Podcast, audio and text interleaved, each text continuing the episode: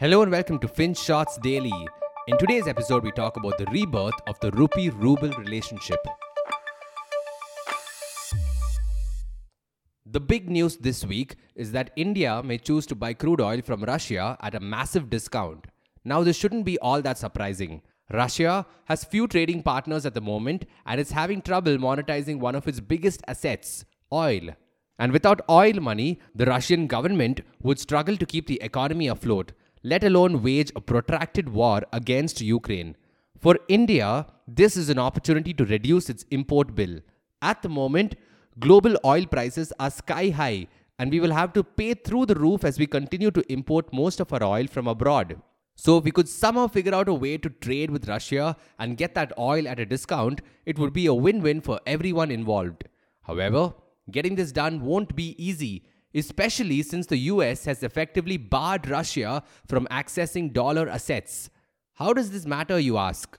Well, it's kind of a long story, but after the World War, the US emerged as the single largest economy, and as their influence grew, the dollar became ubiquitous. So much so that India imports only 5% of our oil from the US and yet settles 85% of all oil transactions using the dollar.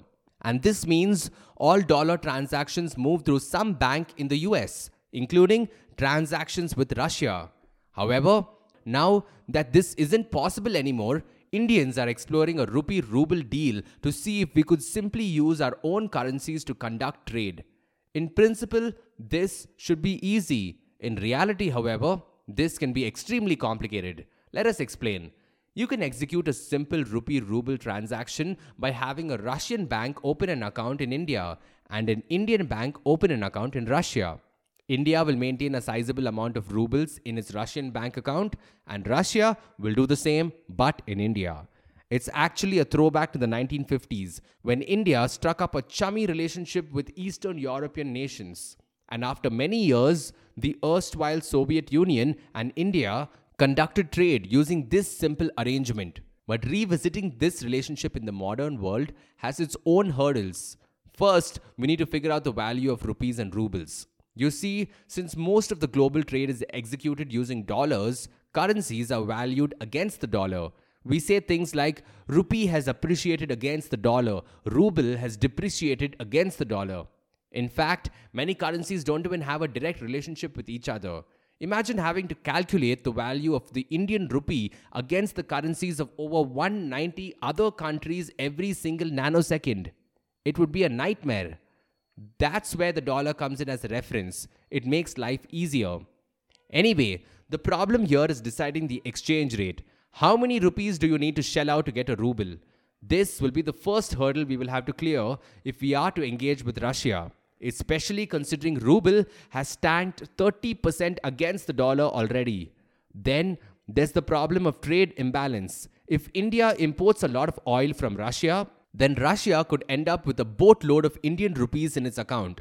That's a problem because the Indian rupee isn't like the dollar and it has limited use in international trade. So if Russia wants to buy machines, China won't accept the payment in rupees.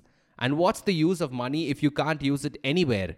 In fact, this surplus accumulation of rupees was one of the reasons why the trade agreement from the 1950s eventually collapsed. Finally, there's the fact that this engagement may invite sanctions too.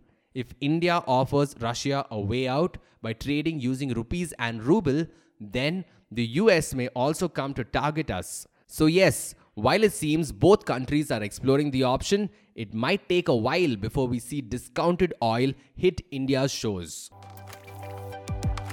Thank you for listening to today's episode. And if you want to share your feedback or suggestions, do drop us an email to hi at the rate finshots.in. Until next time.